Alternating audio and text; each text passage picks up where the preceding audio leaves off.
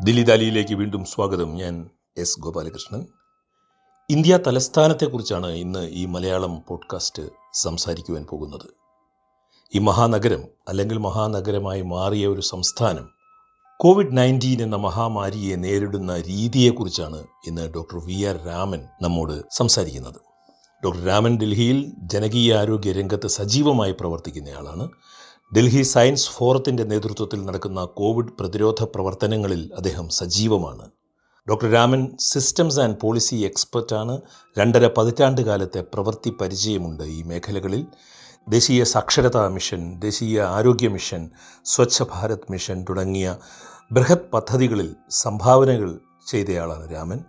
ദക്ഷിണാഫ്രിക്കയിലെ university of western കേപ്പിൽ നിന്നും public ഹെൽത്തിൽ പരിശീലനവും ഗവേഷണവും നടത്തിയിട്ടുണ്ട്. ഇപ്പോൾ വാട്ടർ എയ്ഡ് ഇന്ത്യയുടെ ഹെഡ് ഓഫ് പോളിസിയാണ് സ്വാഗതം doctor V R Raman Dilli ദാലിയിലേക്ക്. സന്തോഷം ഗോപാൽ. ദില്ലി ഡാലിയുടെ ഭാഗമായിട്ടുള്ള പല സംഭാഷണങ്ങളും കേട്ടിട്ടുള്ള ഒരാൾ എന്നുള്ള നിലയ്ക്ക് ഇതിൽ ചർച്ചയിൽ പങ്കെടുക്കാൻ കഴിഞ്ഞതിൽ എനിക്ക് വളരെ സന്തോഷമുണ്ട്. എനിക്ക് ക്രിയാത്മകമായിട്ട് എന്തെങ്കിലും ഇതിലേക്ക് കൂട്ടിച്ചേർക്കാൻ കഴിയും എന്ന് പ്രതീക്ഷിക്കട്ടെ. ദില്ലിയിലെ അവസ്ഥ എന്താണ്? കോവിഡുമായി ബന്ധപ്പെട്ട് കാണുമ്പോൾ റിപ്പോർട്ടുകൾ ആശങ്കയുണ്ടാക്കുന്നതാണ്. എന്താണ് ദില്ലിയുടെ സവിശേഷ സങ്കീർണതകൾ. ശരിയാണ് ഗോപാൽ. ദില്ലി സയൻസ് ഫോറം ഡൽഹിയിലെ ജനസ്വാസ്ഥ്യ അഭിയാൻ എന്നീ സംഘങ്ങളുടെയൊക്കെ ഭാഗമായിട്ട് ദില്ലി കോവിഡ് പ്രതിരോധ പ്രവർത്തനങ്ങളിൽ ഞാൻ സജീവമായിട്ട് തന്നെ ഇടപെട്ട് വരുന്നുണ്ട്.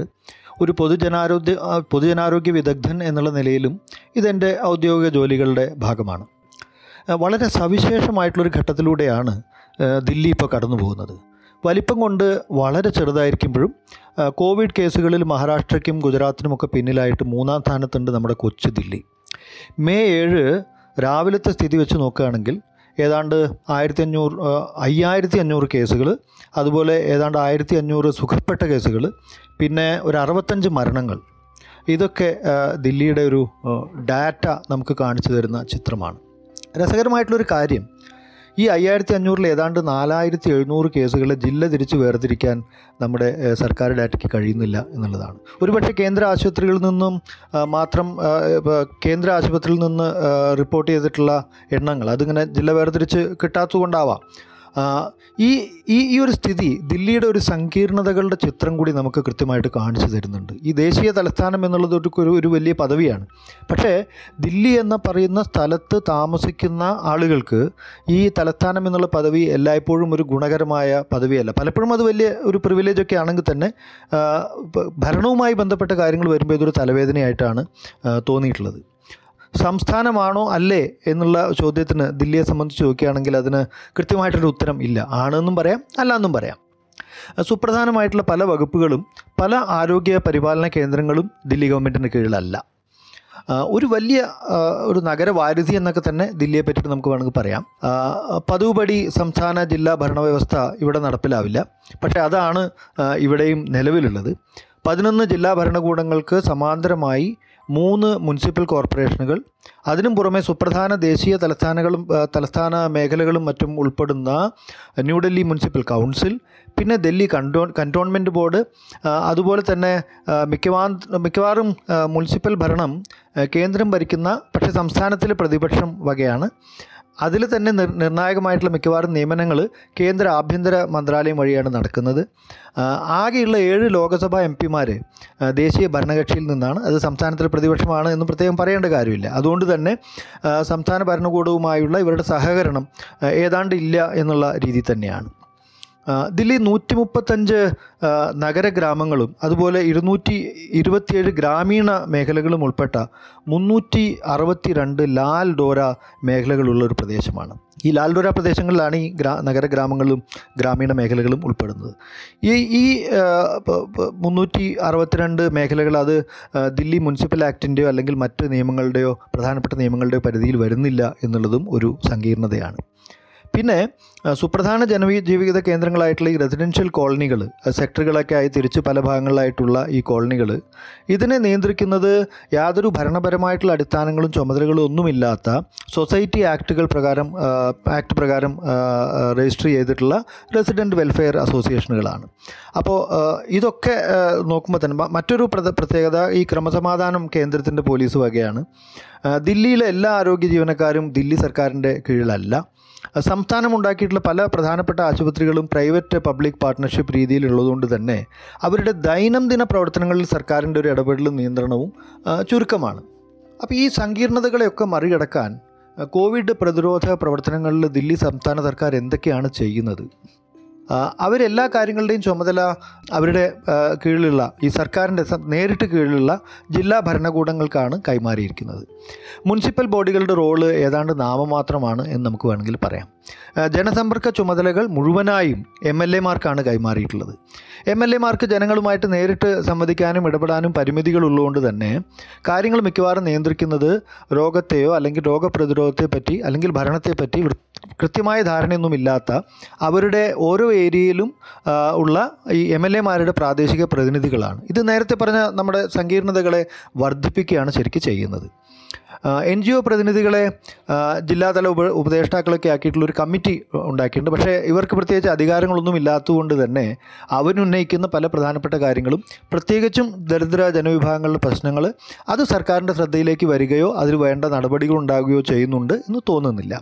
ഇതുകൊണ്ടൊക്കെ തന്നെ സർക്കാരിന്റെ ഒരു വിഭാവനം ചെയ്ത കാഴ്ചപ്പാടിൽ സദ്ഭരണവും ജനനന്മയും ഒക്കെ ഉണ്ടെങ്കിൽ തന്നെ ഉണ്ടെങ്കിൽ തന്നെയും രോഗപ്രതിരോധവും അതുപോലുള്ള കാര്യങ്ങളൊക്കെ ഉണ്ടെങ്കിൽ തന്നെയും പല നല്ല പരിപാടികളും ദില്ലി ഗവൺമെന്റ് പ്രഖ്യാപിച്ചിട്ടുണ്ട് എങ്കിൽ പോലും ഇവയുടെയൊക്കെ നിർവഹണം ഏതാണ്ട് ഒരു അവതാളത്തിലാണ് എന്നുള്ള സ്ഥിതി അതും നമുക്ക് പറയാതിരിക്കാൻ ഇപ്പോൾ കഴിയില്ല.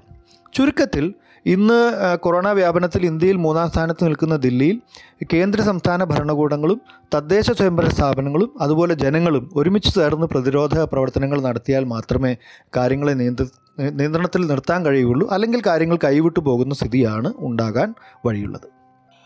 ഡോക്ടർ രാമൻ പറഞ്ഞത് ശരിയാണ്. എന്റെ വീട്ടിൽ തന്നെ സർവേക്ക് വന്നയാൾ വന്നിട്ട് വെറുതെ താമസിക്കുന്നവരുടെ പേര് ചോദിച്ചു ആർക്കെങ്കിലും കോവിഡ് ഉണ്ടോ എന്ന് ചോദിച്ചു എഴുതിയെടുത്തുകൊണ്ട് പോയി.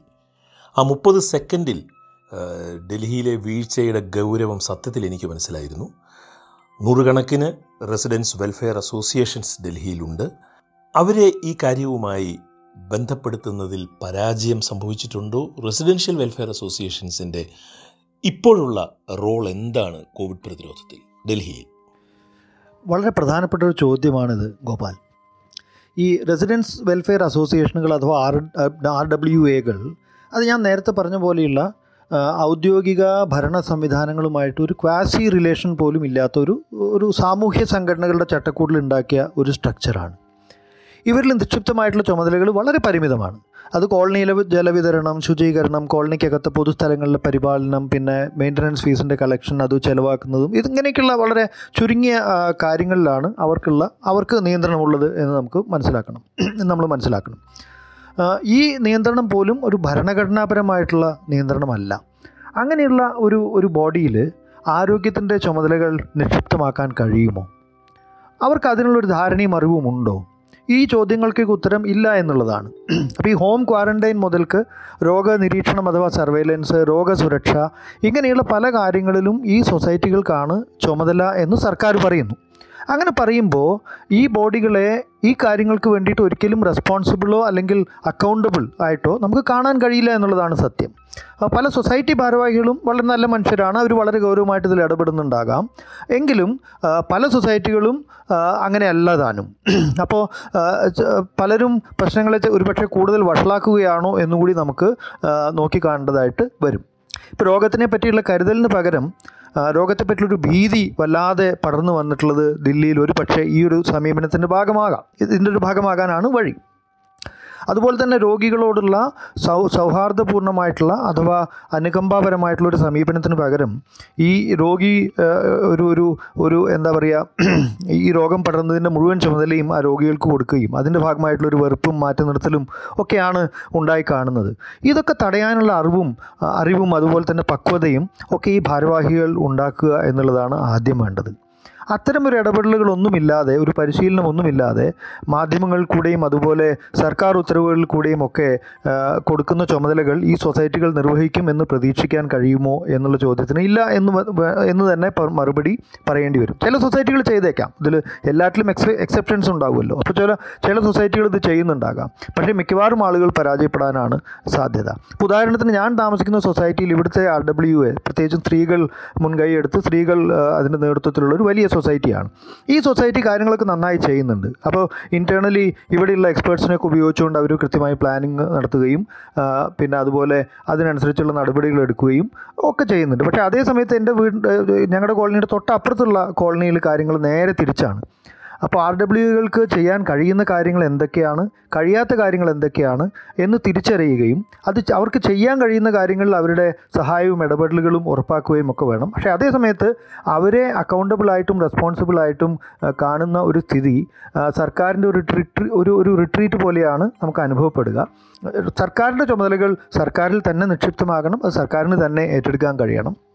ഇതേപോലെ തന്നെയാണ് ഈ കോളനിയിൽ വീട്ടുജോലിക്കാരോ അല്ലെങ്കിൽ ശുചീകരണ തൊഴിലാളികളോ അല്ലെങ്കിൽ സാധന സാമഗ്രികളൊക്കെ സാധന സാമഗ്രികളൊക്കെ സപ്ലൈ ചെയ്യുന്ന ആളുകളോ അവരെയൊക്കെ കടത്തിവിട്ടാൽ അതിന്റെ ഭാഗമായിട്ട് രോഗം പടരുന്നതിന്റെ ഉത്തരവാദിത്വം ആർ ഡബ്ല്യു എക്കാണ് എന്നുള്ള രീതിയിലാണ് സർക്കാരിന്റെ നിലപാട്. അപ്പോൾ ഇതൊക്കെയാണ് ഈ ആർ ഡബ്ല്യു എ എന്നുള്ള ഒരു ഒരു എന്താ പറയുക ഒരു ഒരു കോളനിക്കകത്ത് കാര്യങ്ങളെ ചെറുതായി മാനേജ് ചെയ്യാൻ കഴിയുന്ന ഒരു സൊസൈറ്റിയെ ഒരു ഭരണകൂടത്തിന്റെ പ്രതിനിധിയായി കാണുന്നത് ഒരു പക്ഷേ ഗുണം ചെയ്യില്ല എന്ന് നമുക്ക് കൃത്യമായും പറയേണ്ടി വരും.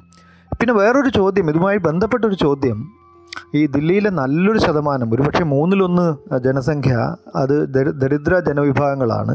അവർ താമസിക്കുന്നത് അംഗീകൃതമായിട്ടുള്ളതോ അല്ലാത്തതോ ഒക്കെ ആയിട്ടുള്ള ചേരി പ്രദേശങ്ങളിലാണ്.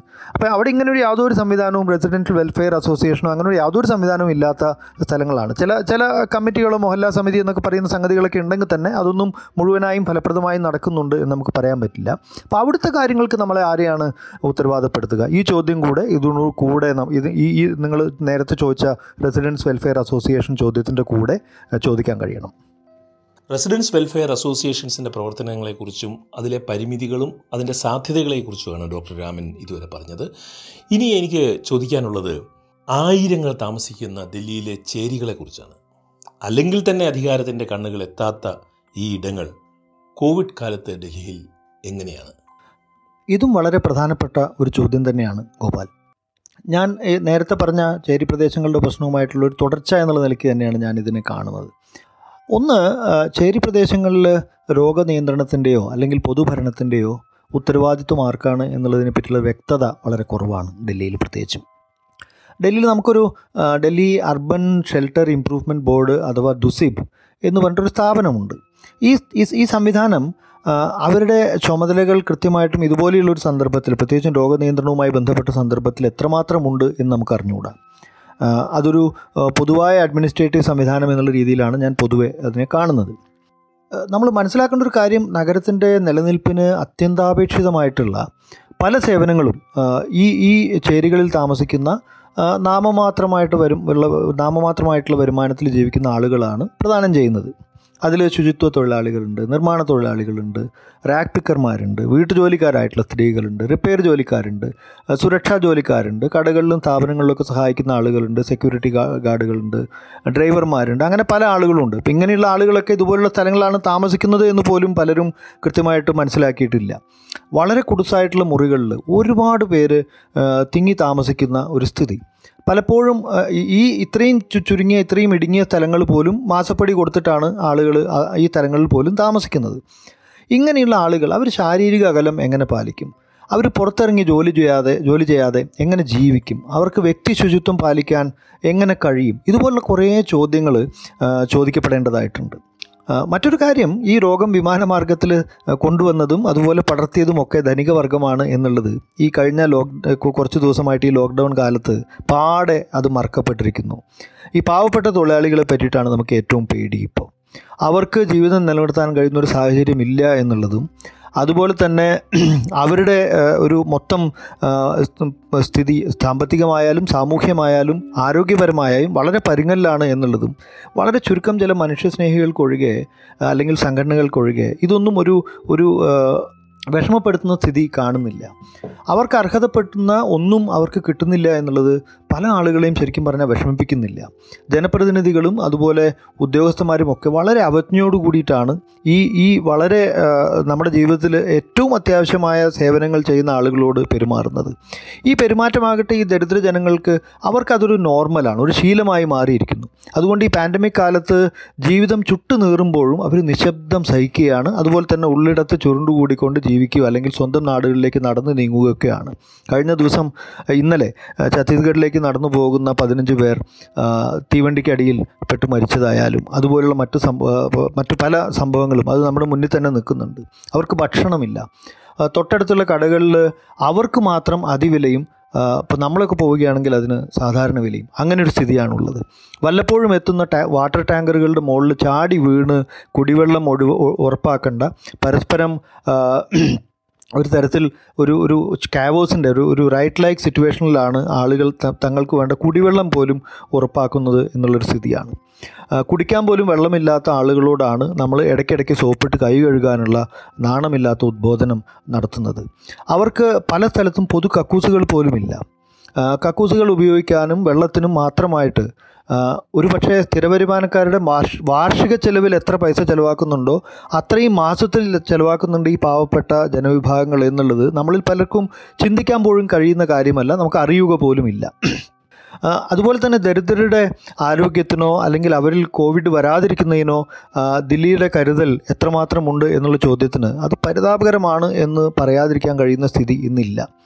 സർക്കാർ പല സ്കീമുകൾ സ്കീമുകൾ പലതും പ്രഖ്യാപിച്ചിട്ടുണ്ട്. പക്ഷേ അവ അങ്ങനെയുള്ള പ്രഖ്യാപനങ്ങൾ നന്നായിട്ട് നടപ്പിലാകുന്നുണ്ട് എന്ന് എനിക്ക് തോന്നുന്നില്ല. അതുമാത്രമല്ല അങ്ങനെ നന്നായി നടപ്പിലാകുന്നില്ല എന്നുള്ളത് സർക്കാരിന്റെ ശ്രദ്ധയിലും പെട്ടിട്ടുണ്ട് അല്ലെങ്കിൽ അവരൊന്ന് മനസ്സിലാക്കിയിട്ടുണ്ട് എന്ന് എനിക്ക് തോന്നുന്നില്ല.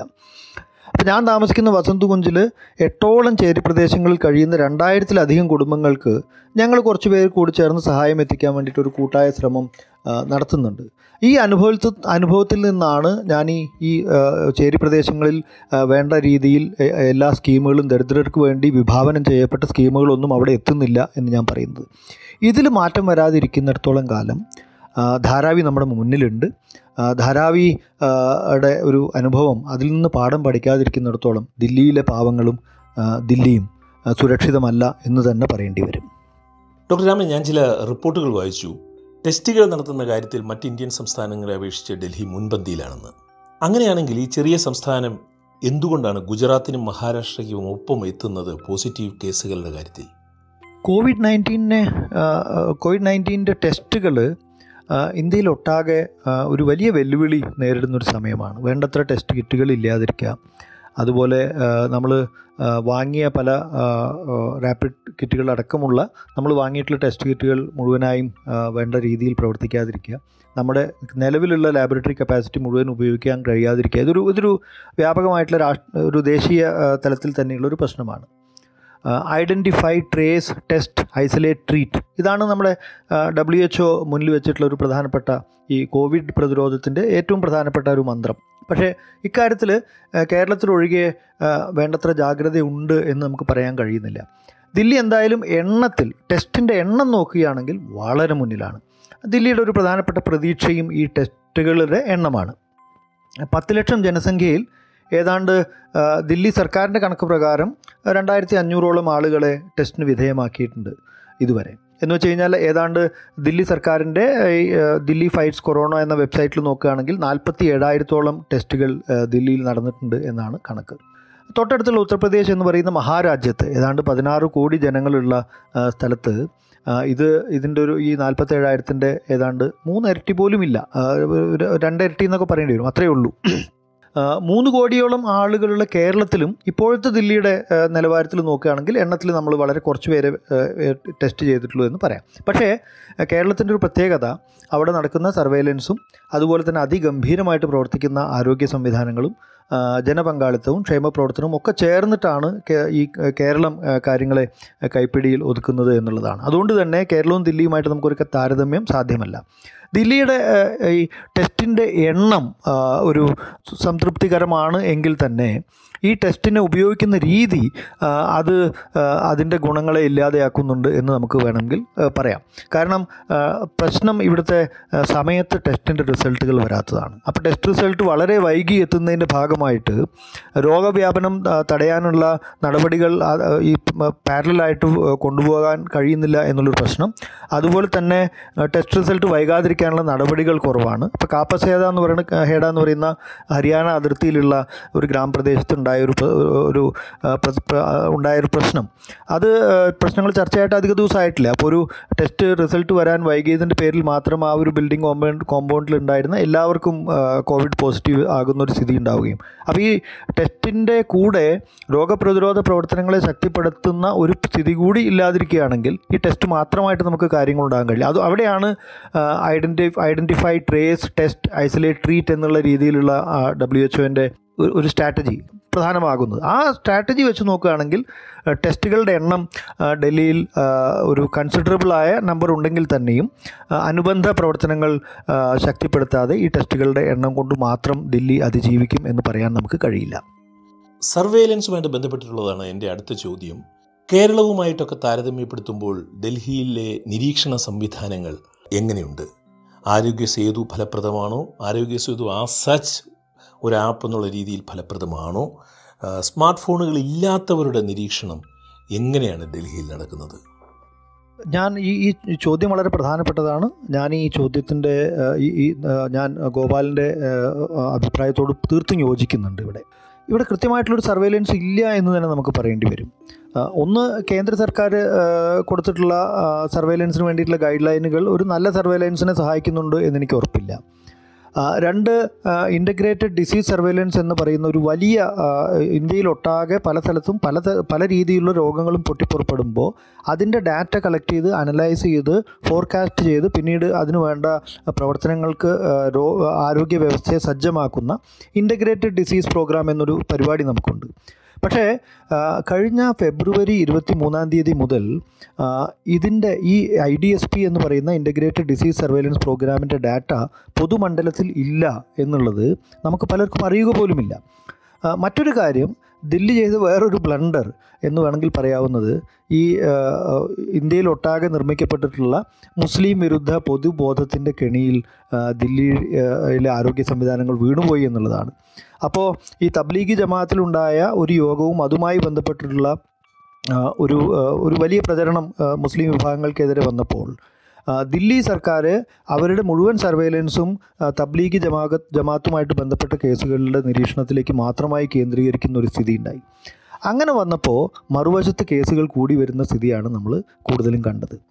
അടുത്ത പ്രശ്നം ഈ പൊതുവായിട്ട് വരുന്ന പനി ഫ്ലൂ അതുമാതിരി തന്നെ സാരി എന്ന് പറയുന്ന സിവിയർ അക്യൂട്ട് റെസ്പിറേറ്ററി ഇൻഫെക്ഷൻ ഇത് ന്യൂമോണിയ. ഇങ്ങനെയുള്ള കേസുകളൊക്കെ കഴിഞ്ഞ വർഷത്തെ ഇതേ കാലയളവുമായിട്ട് ബന്ധപ്പെടുത്തി താരതമ്യപ്പെടുത്തി ചെയ്തു കഴിഞ്ഞാൽ ഈ വർഷം അത് കൂടുതലുണ്ടോ എന്നുള്ള ഒരു ചോദ്യം അതിന് ഉത്തരം കണ്ടെത്താൻ കഴിഞ്ഞാൽ ഒരു പക്ഷേ അങ്ങനെ കൂടിയിട്ടുണ്ടെങ്കിൽ അത് നമ്മൾ അറിയാതെ പോകുന്ന ഈ കോവിഡുമായി ബന്ധപ്പെട്ട കേസുകളാവാം. അതിനനുസരിച്ച് പ്രവർത്തനങ്ങൾ ശക്തിപ്പെടുത്താം. ഇങ്ങനെയുള്ള കാര്യങ്ങൾ ഡൽഹിയിൽ നടന്നിട്ടുണ്ടോ എന്ന് ചോദിച്ചു കഴിഞ്ഞാൽ അത് അത്തരം തിരിച്ചറിവോട് കൂടിയുള്ള നിലപാടുകൾ നടന്നതിന്റെ യാതൊരു തെളിവുകളും നമ്മുടെ മുന്നിലില്ല.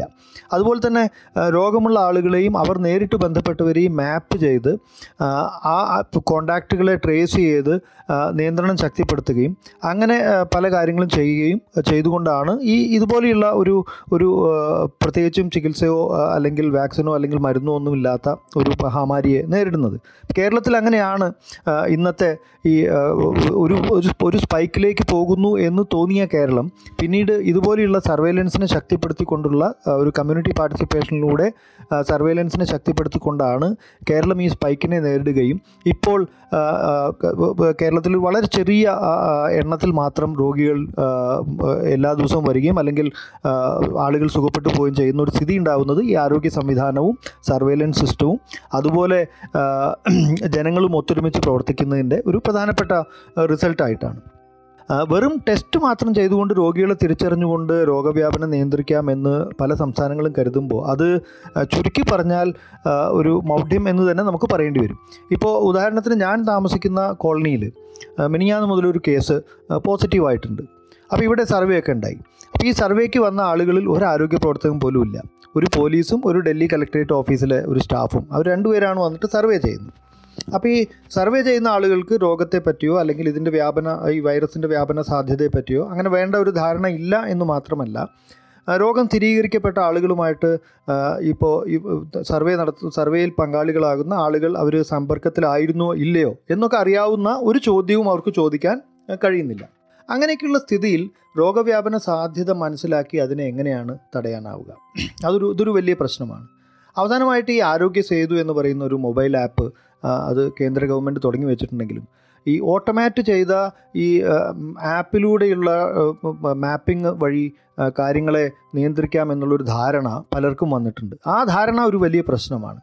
ഈ ഈ ആപ്പിന്റെ പ്രൈവസിയുമായിട്ട് ബന്ധപ്പെട്ട പ്രശ്നങ്ങളൊക്കെ പൊതു ചർച്ചയിലുണ്ട്. അതുകൊണ്ട് ഞാൻ അതിനെപ്പറ്റി പറയുന്നില്ല. പക്ഷേ ഇതിന്റെ ഉപയോഗം ഡിസീസ് സർവേലൻസിൽ ശരിയായിട്ടുള്ള ധാരണകളെക്കാൾ തെറ്റായ ധാരണകളാണ് തരുന്നത് എന്നാണ് അല്ലെങ്കിൽ തരിക എന്നാണ് ഞാൻ മനസ്സിലാക്കുന്നത്. അതുപോലെ തന്നെ നമ്മൾ കണക്കാക്കാതെ പോകുന്ന ഇത്തരം സർവേലൻസിൽ കേന്ദ്രീകരിക്കുന്ന സമയത്ത് നമ്മൾ കണക്കാക്കാതെയും മനസ്സിലാക്കാതെയും പോകുന്ന ഒരു കാര്യം ഈ സ്മാർട്ട് ഫോൺ ഇല്ലാത്ത സാധാരണക്കാരെ നമുക്ക് ആരോഗ്യ സർവേലൻസിൽ നിന്നും വേർപ്പെടുത്തി നിർത്താൻ കഴിയുമോ എന്നുള്ളതാണ്. അപ്പോൾ നമ്മുടെ സർവേലൻസിന്റെ ഒരു ധാരണ അത് എല്ലാവരെയും ഉൾപ്പെടുത്തി ഒരു യൂണിവേഴ്സലായ ഒരു അണ്ടർസ്റ്റാൻഡിങ് വെക്കുകയും ആ സർവേലൻസ് എത്ര വേണം എത്ര ഏത് പരിധിയിലേക്ക് അത് പോകരുത് എന്നുള്ളൊരു ധാരണ ഉണ്ടാവുകയും ചെയ്യുമ്പോൾ മാത്രമേ സർവേലൻസ് കൊണ്ട് നമുക്ക് ഗുണം ചെയ്യാൻ കഴിയൂ. എന്തായാലും ഡൽഹിയിലേക്ക് തിരിച്ചു വരാം. ദില്ലിയിലെ സർവേലൻസ് അത് ഈ ഈ പാൻഡമിക്കിന്റെ ഈ നമ്മുടെ കോവിഡ് നയന്റീൻ എന്നുള്ള പാൻഡമിക്കിന്റെ അനുരൂപമായ ഒരു സർവേലൻസ് ദില്ലിയിലുണ്ട് എന്ന് എനിക്ക് അഭിപ്രായമില്ല. ഈ പ്രതിരോധ പ്രവർത്തനങ്ങളോടൊപ്പം തന്നെ വളരെ ശ്രദ്ധയോടുകൂടി നടത്തേണ്ട കാര്യമാണല്ലോ ഈ പാവപ്പെട്ടവരുടെ മേഖലകളിലെ വെൽഫെയർ മെഷേഴ്സ് ഗുഡ് ഗവേണൻസിന്റെ പേരിൽ അധികാരത്തിൽ വലിയ ഭൂരിപക്ഷത്തോട് തിരിച്ചു വന്ന ആം ആദ്മി പാർട്ടിയാണ് ഇവിടെ ഭരിക്കുന്നത്. കോവിഡ് കാലത്ത് ഡൽഹിയിലെ പാവപ്പെട്ടവന്റെ അവസ്ഥ എന്താണ്? അവർക്ക് വേണ്ട ഈ ലോക്ക്ഡൗണിന്റെ കാലത്ത് അവർക്ക് വേണ്ട വെൽഫെയർ മെഷേഴ്സ് കൃത്യമായിട്ട് നടക്കുന്നുണ്ടോ? ദില്ലി സർക്കാർ ക്ഷേമ പ്രവർത്തനങ്ങൾക്ക് വേണ്ടിയിട്ട് വളരെ നല്ലൊരു തുക നീക്കിവെച്ചിട്ടുണ്ട് വളരെ നല്ല പരിപാടികളും പിന്നെ സ്കീമുകളുമൊക്കെ പ്രഖ്യാപിക്കുകയും ചെയ്തിട്ടുണ്ട്. പക്ഷേ ഇതിന്റെ പ്രശ്നം ഇതിന്റെ നിർവഹണ സംവിധാനങ്ങളിലാണ്. ഈ നിർവഹണ സംവിധാനങ്ങളെ പറ്റിയിട്ട് ഇങ്ങനെയുള്ള സ്കീമുകൾ പ്രഖ്യാപിക്കുമ്പോൾ കാര്യമായിട്ട് ആലോചിക്കുകയോ പ്ലാൻ ചെയ്യുകയോ ചെയ്തിട്ടില്ല എന്നുള്ളിടത്താണ് പ്രശ്നം. ഇപ്പോൾ താൽക്കാലിക റേഷൻ കാർഡുകൾ ഓൺലൈനായിട്ട് കൊടുക്കുന്ന ഒരു പരിപാടി ഉണ്ടായി പക്ഷേ ഈ ഓൺലൈനായിട്ട് അപ്ലൈ ചെയ്യാൻ കഴിയാതെ പോയ ഏറ്റവും അർഹതപ്പെട്ട ആളുകൾ ആ പിന്നെ പരിപാടിയിൽ ആ സ്കീമിന്റെ ഗുണഭോക്താക്കൾ എന്നുള്ള രീതിയിൽ വരാൻ പോലും ലിസ്റ്റ് ചെയ്യപ്പെടാൻ പോലും കഴിഞ്ഞില്ല. അതുപോലെ തന്നെ ഇതുപോലെയുള്ള സന്ദർഭത്തിൽ ആക്റ്റീവായിട്ടുള്ളൊരു സാമഗ്രി വിതരണത്തിലാണ് അല്ലെങ്കിൽ റേഷൻ ഗ്രോസറി വിതരണത്തിലാണ് സർക്കാർ ശ്രദ്ധിക്കേണ്ടിയിരുന്നത്. പക്ഷേ സർക്കാർ അതിന്റെ കടലാസുകളും അതുപോലെ പേപ്പർ വർക്കിലും ശ്രദ്ധിച്ചപ്പോൾ അതിനകത്ത് നമുക്കൊരു രണ്ട് ഒന്ന് രണ്ടാഴ്ച ഈ ഈ വളരെ ബുദ്ധിമുട്ടിലായിരിക്കുന്ന ജനവിഭാഗങ്ങളെ സംബന്ധിച്ചിടത്തോളം ഒരു ബുദ്ധിമുട്ട് കൂടി വരുന്ന സ്ഥിതിയാണ് ഉണ്ടായത്.